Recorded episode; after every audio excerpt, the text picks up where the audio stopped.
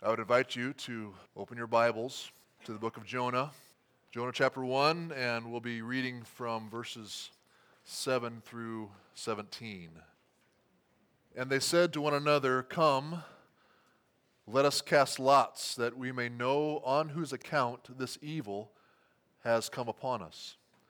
So they cast lots, and the lot fell on Jonah. Then they said to him, Tell us on whose account this evil has come upon us.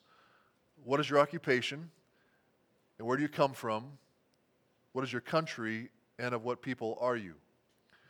And he said to them, I am a Hebrew, and I fear the Lord, the God of heaven, who made the sea and the dry land. Then the men were exceedingly afraid and said to him, What is this that you have done? For the men knew that he was fleeing from the presence of the Lord because he had told them. Then they said to him, What shall we do to you that the sea may quiet down for us? For the sea grew more and more tempestuous. He said to them, Pick me up and hurl me into the sea, then the sea will quiet down for you, for I know it is because of me that this great tempest has come upon you. Nevertheless, the men rowed hard to get back to dry land, but they could not, for the sea grew more and more tempestuous against them. Therefore they called out to the Lord, O Lord, let us not perish for this man's life, and lay not on us innocent blood, for you, O Lord, have done as it pleased you. So they picked up Jonah and hurled him into the sea, and the sea ceased from its raging. Then the men feared the Lord exceedingly, and they offered a sacrifice to the Lord and made vows. And the Lord appointed a great fish to swallow up Jonah. And Jonah was in the belly of the fish three days and three nights. This is the word of the Lord. Let us pray. Our Father, as, as we come now to hear and to think about your word, uh, we realize that um, each of us are coming with different burdens on our hearts, uh, different um, troubles that uh, are weighing upon us sadness, um, doubts, uh, difficulties in our lives. And we, we want to pray for each one of us here, not only dealing with those things in our own hearts, but uh, our brothers and, and, sisters who are dealing with those things as they come to hear your word. Lord, we, we lift up uh, Carrie Joe and her family. Um, mourning the loss of, of Carrie Joe's mother, and they have a, a heavy week ahead of them with the services this coming weekend. And many people traveling. Father, we pray that you'd just comfort them and be with them throughout this week. Others, Lord, who are dealing with some hard things in, in, in their lives too, we pray that you would comfort them and that you would help us as we come to your word together, trusting and believing that as the rain and the snow come down from heaven, and do not return there, but water the earth, making it bring forth and sprout, giving seed to the sower and bread to the eater, so shall your word be that goes out from your mouth. It shall not return to you empty. It shall accomplish what you have sent it forth to accomplish. It shall succeed in that thing for which you sent it. So we trust that as we spend time in your word this morning. It's in the name of Jesus we pray. Amen. Well, it is clear that Jonah and these sailors are in the middle of a dangerous situation, and it's also clear they are completely helpless.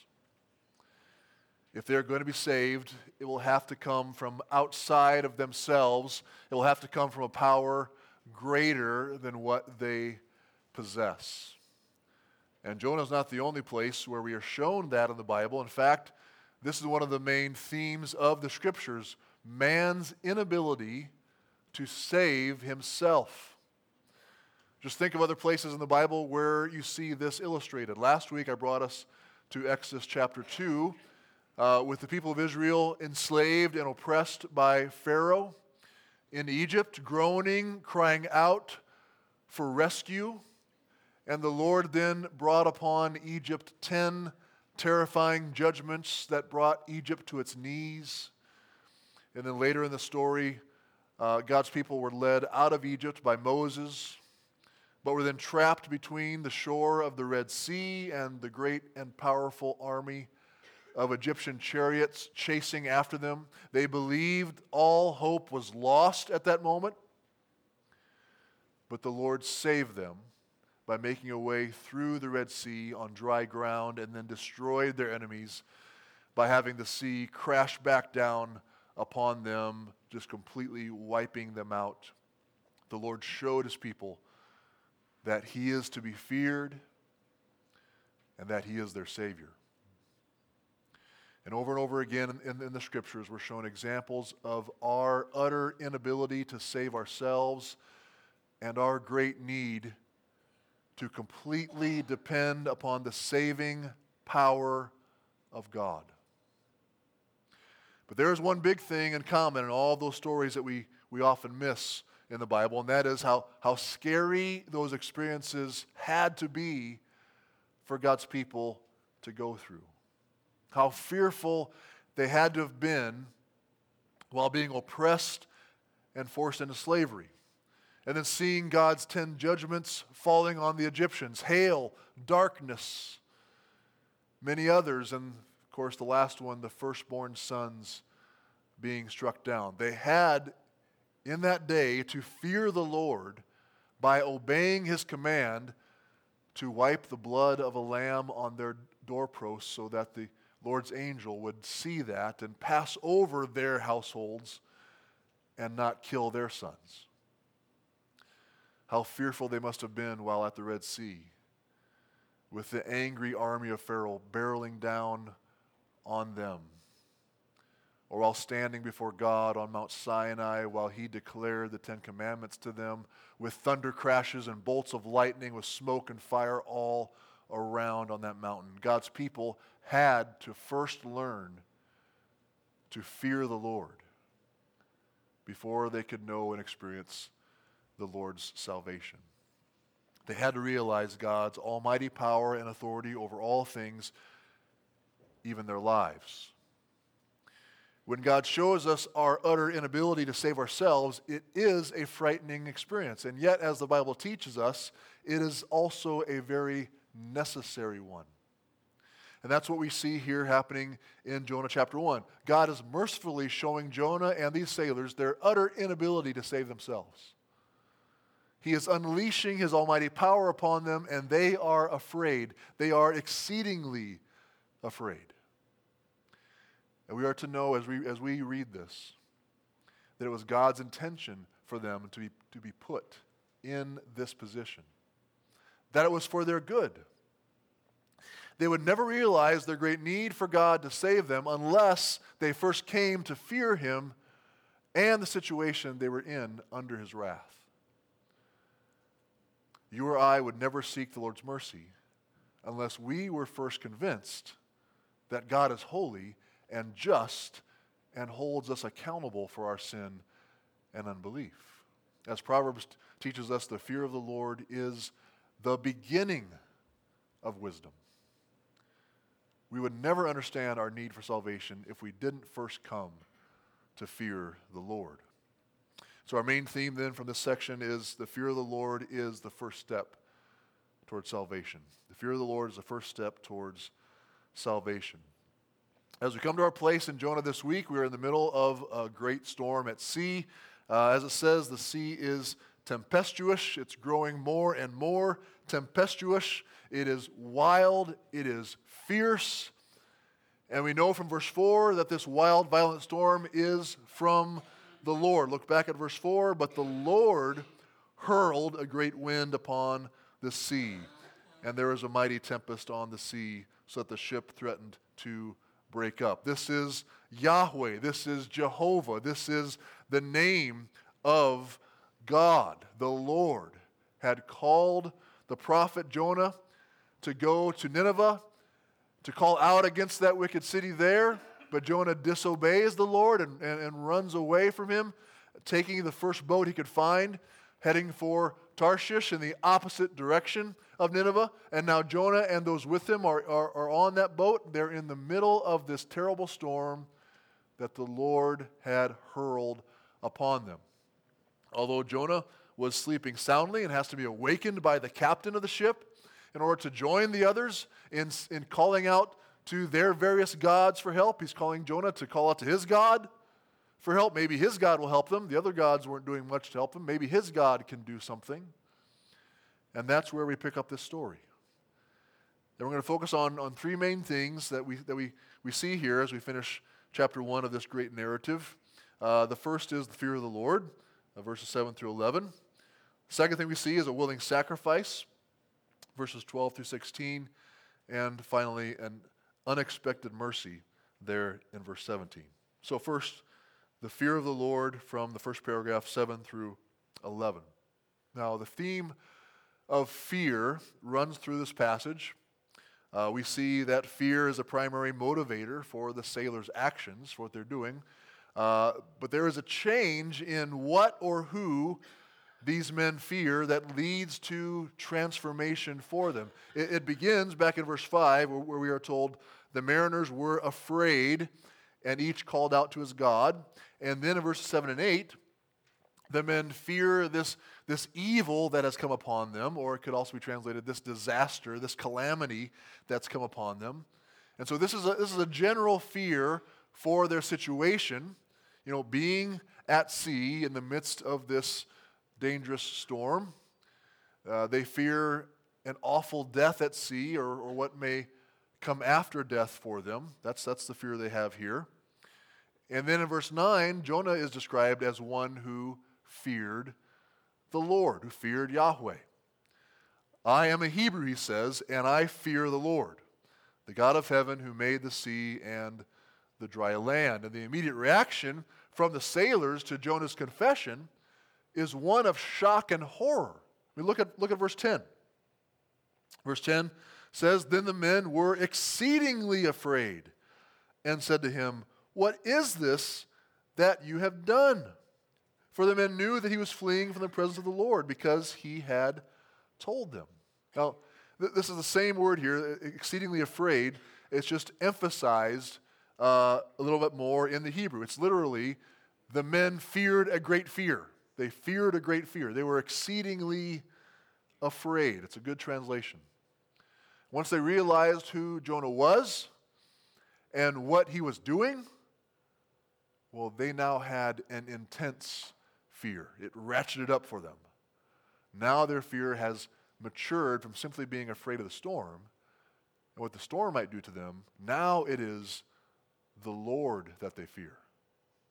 Now they're even more afraid of what the Lord can do. For now they realize that it is the Lord who has sent the storm against them.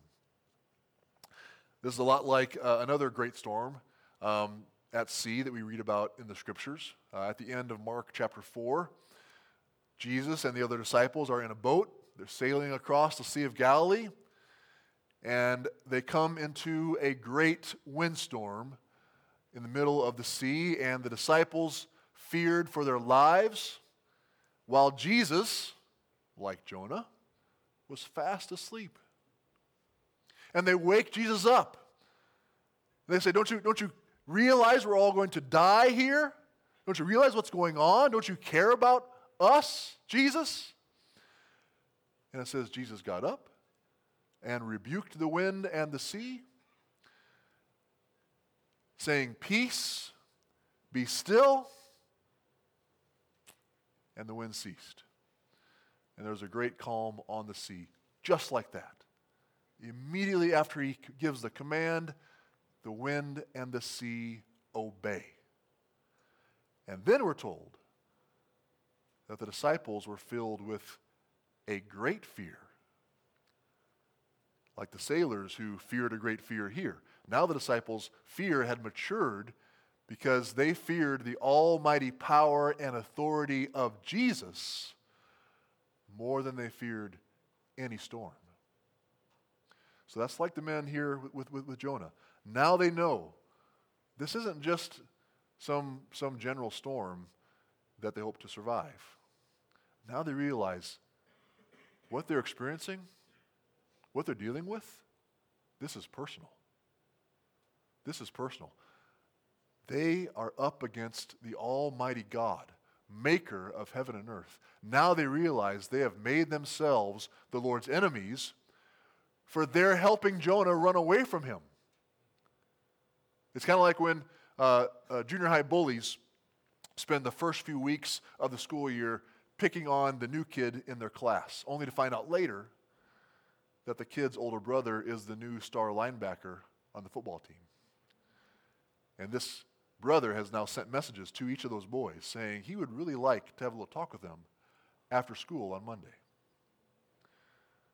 When those boys began picking on the new kid, they had no idea who they were really dealing with. Unbeknownst to them, they had made enemies of the biggest and meanest kid in the school, so they immediately began to treat this new kid much differently. That's like the fear that these sailors were experiencing at this moment. Then the men were exceedingly afraid and said to him, What is this that you have done? They realized just who it was that was against them, just who it was that they were dealing with here. It was the Lord, it was Yahweh, it was Jehovah, the living God, the creator of the ends of the earth. As it says in, in Psalm 1, 135, the Lord is great. Our Lord is above all gods.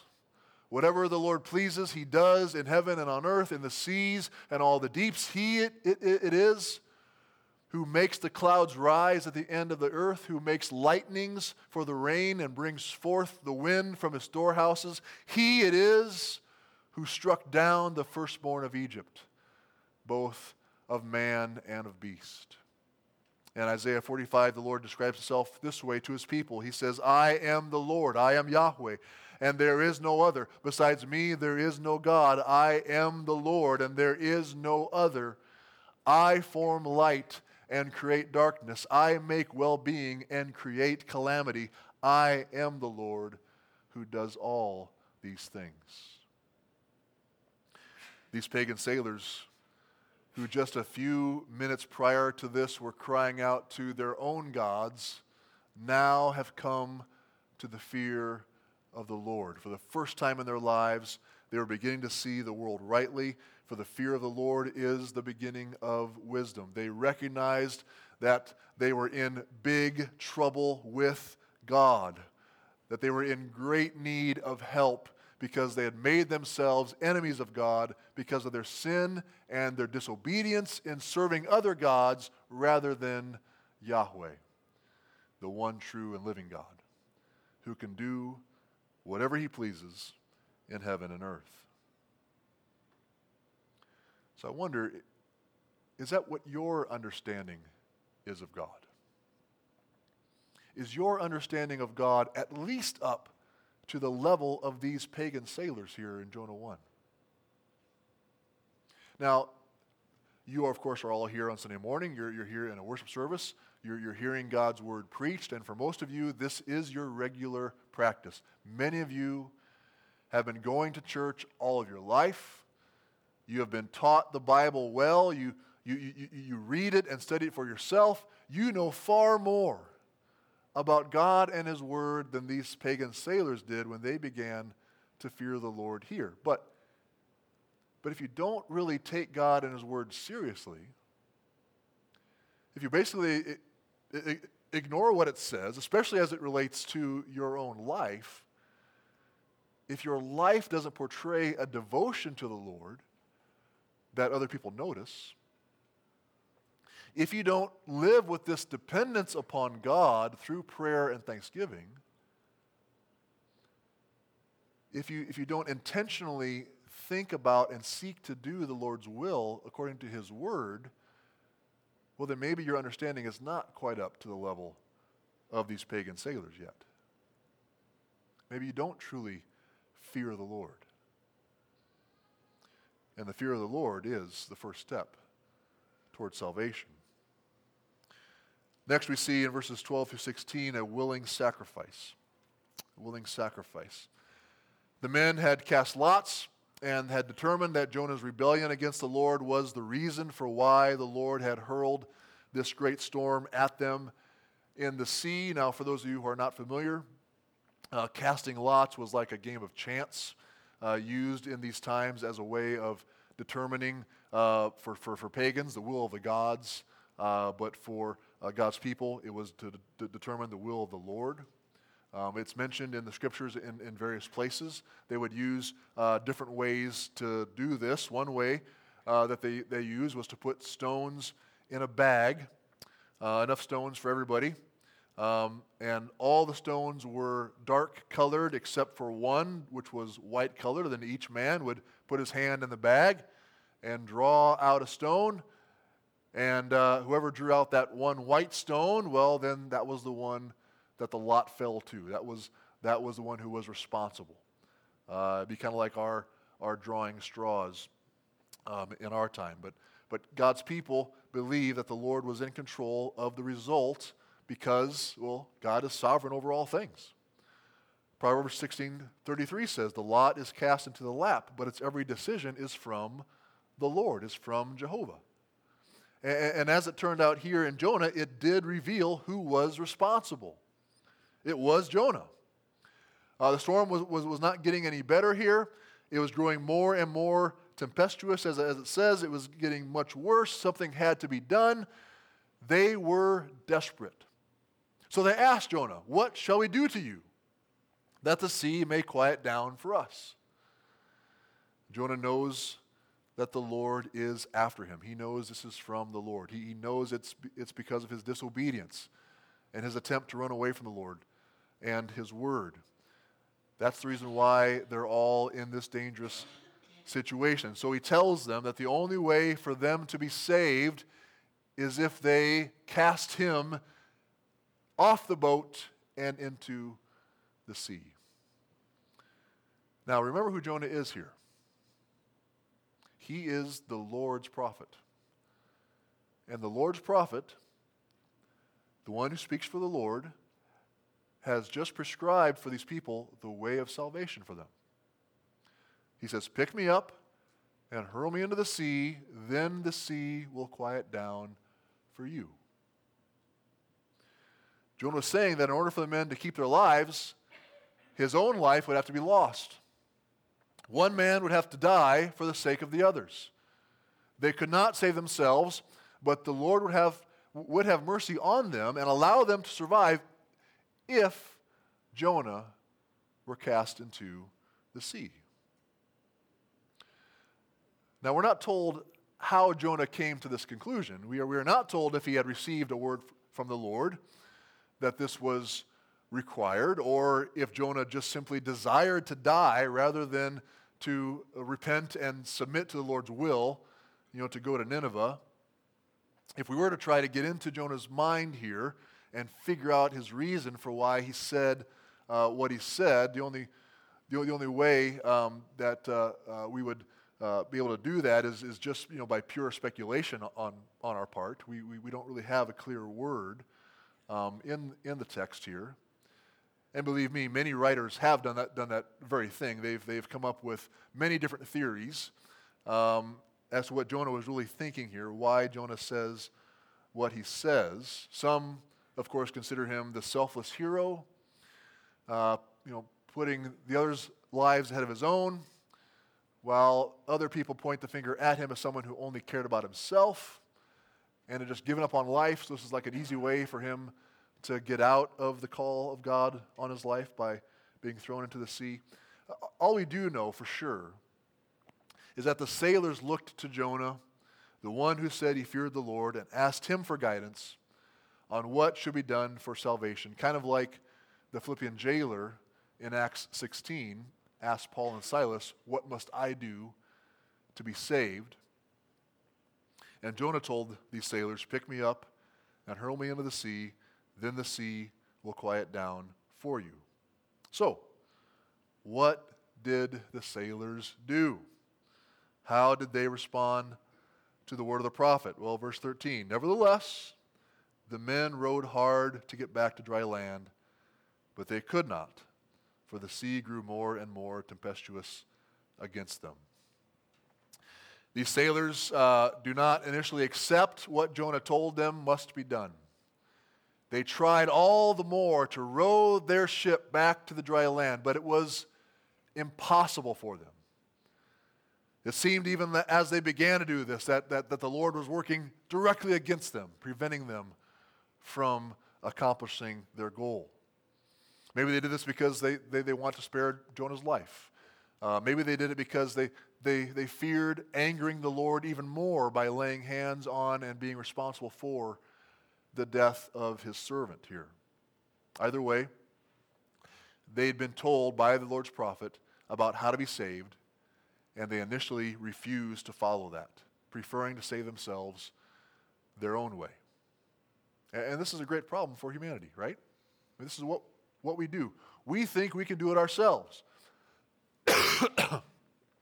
Our initial reaction when offered help is to refuse it and believe that we, we can handle this thing ourselves. How many times you know, have you come alongside someone who's obviously struggling to carry something heavy or get a very difficult job done, or, or, someone you know could really use your help in providing something for them in a difficult time, and so you offer to help them. You, you, you offer to, to do something for them, and what is their initial response to that offer? Oh, oh no, oh no, thank you. I can do it myself. And how many times has that been your response when someone's offered you help? So, why is that? What is it about us that hates so much to be humble and willingly receive the help that's offered to us? Well, we are self righteous creatures. We are self righteous creatures. We depend upon our own resources, even though it has been shown over and over again that they are completely inadequate. We, we, we, we, we trust in the things that we can do. We believe we are genuinely good people, that, that, that we couldn't be under God's condemnation. I mean, that, that couldn't be us. We, we can list off the good things that we've done and the right way that we have lived. Like a successful businessman filling up a resume with all of his accomplishments and all of his accolades. We, we could do that. The Lord has revealed to us that the way of salvation is not in us, not in what we can do, not in what we can accomplish, but it is in trusting the one who laid down his life as a sacrifice for us. The gospel says that if we are to be saved and made right with God, that we must look for a righteousness outside of ourselves. That is the only way to be saved is through the righteousness of Christ on our behalf. God the Son came and lived for us. He then died on the cross for us and was raised from the dead for us. We must repent of trusting in our own righteousness. We must look to Christ and his work on our behalf. It is by faith alone in Christ alone that we are made right with God. And that is God's revealed will for our salvation, and yet we refuse to accept it, just like these sailors here grabbing their oars and digging into that sea even deeper with them, trying to save themselves. But as it says, they could not. Can't be done. So then they finally humbled themselves, and for the first time in their lives, they prayed to the one true God. Verses 14 and 15. Therefore, they called out to the Lord, O Lord, O Yahweh, let us not perish for this man's life and lay not on us innocent blood. For you, O Lord, have done as it pleased you. So they picked up Jonah and hurled him into the sea, and the sea ceased from its raging. They finally trusted the word of the Lord's prophet. And Jonah willingly gave up his life so that the lives of these sailors would be spared the Lord's wrath. This, of course, points us to another prophet. Another prophet who, who willingly laid down his life so that sinners like you and I could be spared the Lord's wrath. Jesus said in John 10, I lay down my life for the sheep, for my sheep. This Jesus, who on the cross threw himself into the storm of God's wrath against our sin so that we would be saved from ever having to face God's terrifying wrath on our own. He saved us by willingly laying down his life for us. Have you trusted in Christ for your salvation? Have you looked to him? Do you believe that he laid down his life for you and your sins? That is the way of salvation. Verse 16 shows us the effect that Jonah's sacrifice had on the sailors. Then the men feared the Lord exceedingly, and they offered a sacrifice to the Lord and made vows. The sea had ceased its raging. They're no longer in trouble. It's no longer tempestuous. And what's, what's going on? How are they responding to this? Then the men feared the Lord exceedingly. Their fear has now matured to reverent worship of the one true God. This is what it means to know and trust God. Look at this here. The men feared the Lord exceedingly, and they offered a sacrifice to the Lord, and they made vows. This is what it means to, to, to, to know and trust God. You, you fear the Lord, and you worship the Lord, and you commit yourself to the Lord. Fear the Lord, you worship the Lord, and you commit yourself to the Lord and His ways. Is this something that you have done? Would this verse be an accurate description of your response to Christ's saving work for you? Do you fear the Lord? Do you worship the Lord? Have you committed yourself to the Lord? Finally, verse 17 unexpected mercy. Finally, we get to the, to the point of the story that all the kids love. Here it is. And the Lord appointed a great fish to swallow up Jonah, and Jonah was in the belly of the fish three days and three nights. What unexpected mercy. This is something that, that no one was anticipating. I mean, how, how could they anticipate this happening? Would anyone have, have even been capable of imagining this happening in those circumstances? The, the, the sailors believed they were sending Jonah to his death. And so that's why they sought the Lord's pardon for casting him into the sea. If Jonah knew this was going to happen, surely he would have let the sailors know this before they began rowing again, you know, and then begged for God's mercy uh, uh, for, for throwing him in, in, in, into the, the sea, you know. Hey guys, look, it's all right. You know, no worries. God's going to save me by, get this, this big fish is going to come and swallow me and protect me from drowning. That's how he's going to do it. So go ahead, toss me in there. I'll be just fine. No, of course not. That's not at all what he thought. That's not what the sailors thought. No one expected this to happen. They all expected Jonah would drown, sink to the bottom of the sea, and be eaten by sea creatures.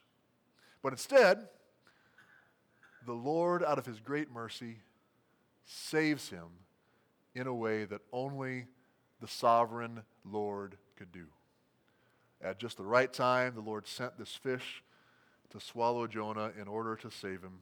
And the Lord appointed a great fish to swallow up Jonah. And Jonah's in the belly of the fish three days and three nights. Now, what did he deserve? What did Jonah deserve? He had refused to obey the Lord's command. He was in the midst of running away from the Lord's presence. He wanted nothing to do with the Lord anymore. He was thinking only of himself by taking this trip to Tarshish, even sleeping while the lives of the men of the ship were in desperate trouble, and yet the Lord saves him. He saves him. Definitely not in the most comfortable way, you know, mind you. In fact, this would have been uh, a terrifying experience for Jonah to live through, but yet it was the Lord's salvation for him. He was incredibly merciful to Jonah here just like he has been to you and me if you have come to know and trust in God's way of saving you through Christ Jesus. What we should all expect from the Lord is judgment, condemnation, and wrath for our sins. For that is what we deserve. We have all rebelled against him. He has given us his word, he has called us to obey, and we have all turned away from him and pursued our own way. But the Lord has not turned away from us. That's what we see here with Jonah. That's what you have seen in your life. He has appointed a Savior for us. He has designed a way for you to hear the good news of, of salvation, and you have received many unexpected mercies in your life, the greatest of which is hearing and believing the gospel, which led you to fear the Lord and respond to the good news with faith and repentance. Unexpected mercy we have received from God.